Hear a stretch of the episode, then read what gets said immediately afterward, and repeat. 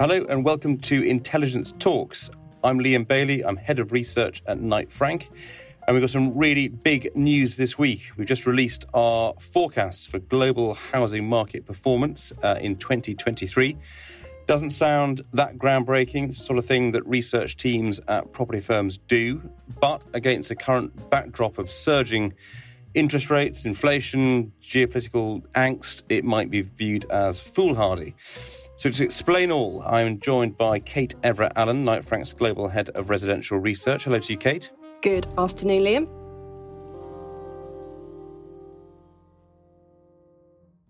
Kate, before we jump into the forecast, just paint a picture of the work that you do and the team does looking at global housing markets, so the indices, etc., that you do. Sure. So we produce um, four global indices tracking both prices and rents across global housing markets. So some of those will be looking at the top end of the market, so prime or luxury house prices, but some also looking at, at mainstream markets and using official house price data from either central banks or, or national statistics offices to enable us to sort of keep a, a handle on, on what's happening and monitor price growth and, and rent changes around the world. Okay, and for the the forecast report, we are looking at prime markets as distinct to mainstream markets. Just for our listeners, explain the difference between the two. So, prime markets we define as broadly speaking, the top 5% of housing markets in value terms around the world. And they have a particular bias towards international buyers. So it's, it's luxury, uh, the luxury end of the market in places for in London, for example, it would be prime central London, your places like Mayfair, Knightsbridge, Kensington. And our research teams around the world have identified similar markets within each of their, their office patches that could align with prime generally. That's our, our overall definition. And I think we've we've used the phrase that isn't perfect for every market, but it's useful to kind of top 5% of properties within each of those markets is the kind of the prime market segment. Yeah. Okay, so if we just look at mainstream markets for a second, I'm looking at the numbers for places like New Zealand and even Australian cities. Uh, we're seeing double digit price falls in less than a year in some of those markets. But just give me the top line headline prime markets are outperforming mainstream markets. Is that the general tone? Yeah, at the moment it's a close run thing. I think we're on the sort of tipping point, both at the mainstream and prime markets. Just so happens we're putting together the latest data which tracks mainstream markets to Q3 at the moment. And I think we're looking at price growth of around 9%. And prime prices are growing at around 10% per annum. So prime markets have the edge slightly at the moment. We expect them to outperform in the coming year just because of the, the larger proportion of cash buyers that we see within that market. So they're not going to be as impacted by, by the mortgage rises and the interest rate rises we're seeing globally. And uh, in terms of the report that you've just launched, you're tracking prime market prices across 25 different global cities. It's something which you take the pulse of on a regular basis. So, how has the overall outlook changed in this edition of the report? So we ask our research teams around the world to give us their view on price growth for the next year. We do that on a sort of six monthly basis. So we, we asked them in June was the last time, and then we've just updated it.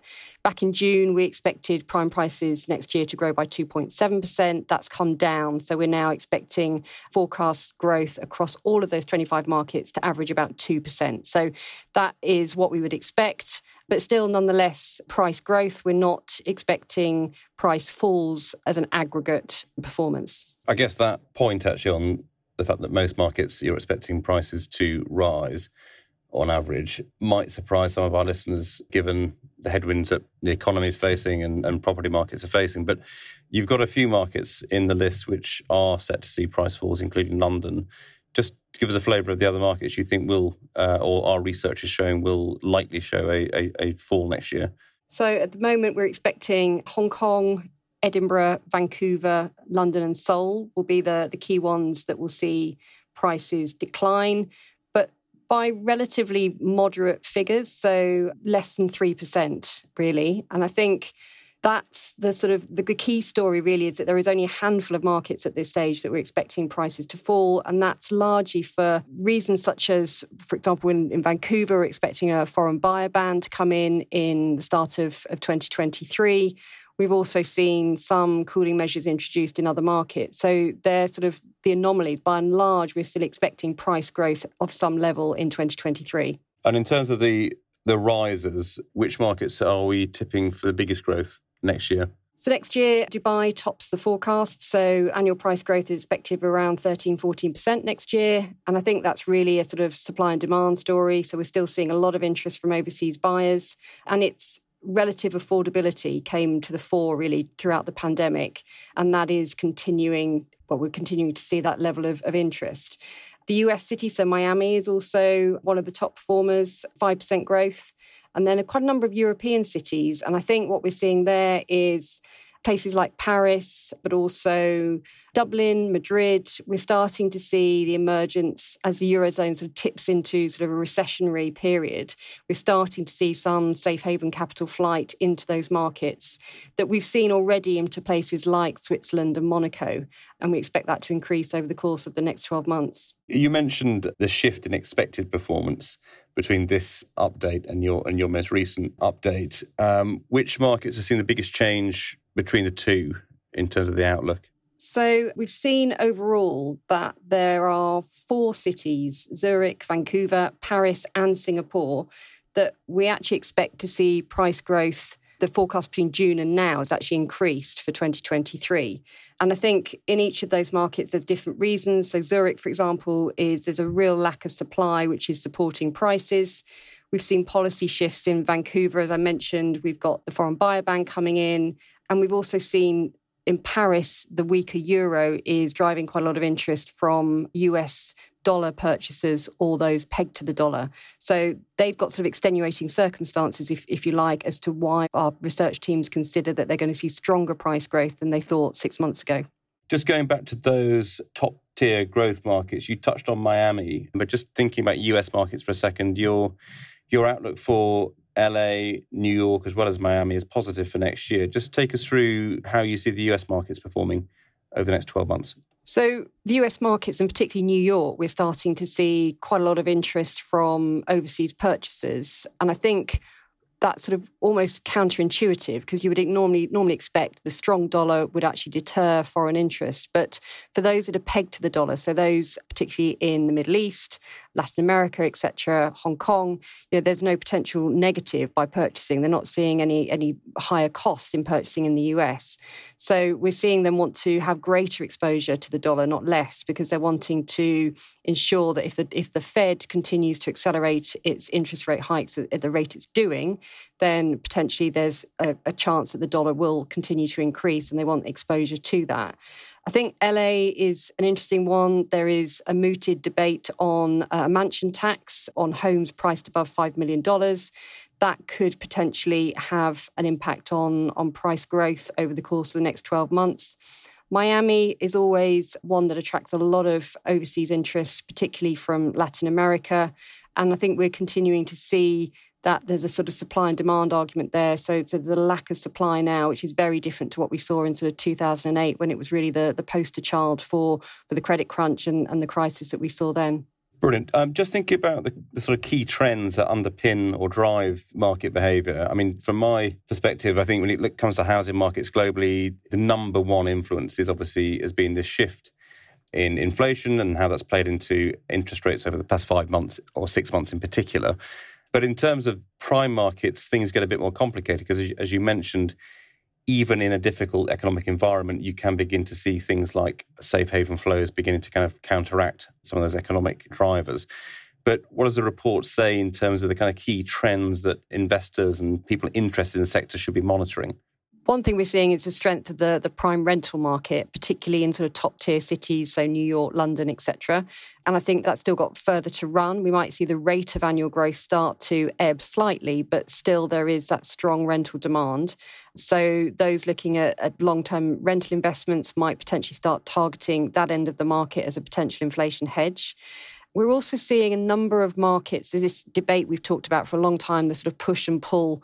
So, some markets looking to deter foreign buyers, looking to ramp up property taxes. That's still happening in certain parts of the market or certain parts of the world, particularly where there is an affordability crisis or concerns. So, places like Canada, like Australia, New Zealand, etc. But then you've got other markets that are really trying to attract that wealth and skilled workers in particular. So Singapore and Hong Kong are particularly targeting that sort of high earners and that top talent with new visas.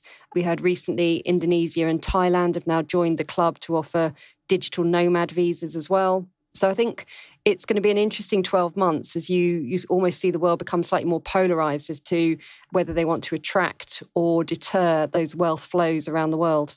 One of the biggest buyer groups globally has been uh, mainland Chinese investors who've made their presence felt in locations like London, Vancouver, and, uh, and, and further afield. With China's property market facing some significant challenges, what do you think this means for global housing markets and demand in particular? So I think China, we know, has had capital controls in place for, for a number of years now, which has restricted outflows to some degree the local market, as part of our forecast, we, we did a sort of high net worth survey, which found that the Chinese mainland owners were, were the largest owners of properties around the world. So, on average, owning 3.8 properties globally, but the large part of those will be held within China. I think they have announced recently this 16 point plan to try and get the property market back on its feet and to lessen some of the curbs that were put on property developers over the course of, of the last 12, 18 months. I think a lot will depend on buyer sentiment ultimately and whether that is sufficient for Chinese purchasers to believe that when they, they put down a down payment on a property, that that property will actually get purchased. So it'd be interesting to see over the next sort of six, 12 months as to whether the market starts to turn around as a result of policies that have been implemented. We've also got the concern recently in the last few days of the protests that are taking place. That could pose a headache for central banks around the world if we start to see some impact on supply chains which with China being such a, a, key manufacturing base for the world, that could pose another headache for those central bank policymakers who are trying to keep hold of inflation. Will we see, for example, further supply chains or supply chain shocks that we've seen as a result of the pandemic over the last couple of years? Just going back to some of those key drivers for the markets going forward, interest rates obviously are a critical issue to watch. Uh, Flora Harley, our colleague who covers economic policy issues on this podcast a couple of weeks ago, uh, forecast that 4% might be the, the peak for base rates in the UK. We're going to be holding her to that as data comes in over the next few months. But that retreat from the kind of worst case interest rate scenarios that we were looking at a couple of months ago, or maybe, maybe even a month ago, could become a growing feature. You know, as inflation potentially begins to peak in more countries globally, there may be a feeling from central banks that actually they don't need to move as far and as fast in terms of interest rate rises. Do you think there is actually is there a potential upside for homeowners on the figures in our forecast this year? Yeah, potentially. Whilst we are facing probably the strongest economic headwinds we've faced for several years, if not decades, there are a number of factors which are likely to put a floor under prices over the, the next few months. If you think back to 2008, we'd just come off the back of a sort of house building frenzy in a number of markets. So places like Spain and Ireland saw huge additions to their housing stock. We're actually at the opposite end of that. We're now seeing we've had two or three years of limited construction across most markets. And as a result, we're in, in nothing like that situation. So we've got that backlog of, of a lack of supply. So that could change things and, and, push things on the upside. You've also got households that have accrued a lot of savings. We've talked a lot about it over the last couple of years during the pandemic. And yes, some of that has been spent, but there's still a significant amount of that that remains sort of in, in household budgets. And labour markets are relatively resilient at the moment. So we were looking at the G7 of late and looking at their unemployment figures. And actually, unemployment has decreased year on year in all but one of the G7 members. That was just Germany. So we're monitoring a, a range of factors. We're monitoring particularly labour markets, but also bankruptcies, repossessions, those types of, of indicators to gauge just the severity of the downturn and just how lengthy it might be. But there are several factors which we think will support prime prices, particularly over the course of the next 12 months. Kate, your knowledge of global markets is second to none. I strongly encourage our listeners to download copies of the report. That's a wrap, Kate. Thank you very much for joining. Thanks, Liam. Thanks very much. And for more analysis, you can subscribe to our research note that goes out each Monday, Wednesday, and Friday, or any one of our dedicated sector focused newsletters, including Kate's, uh, that comes out every month. See our show notes for more details, and please subscribe to Intelligence Talks wherever you get your podcasts. And thank you very much for listening to this week's episode.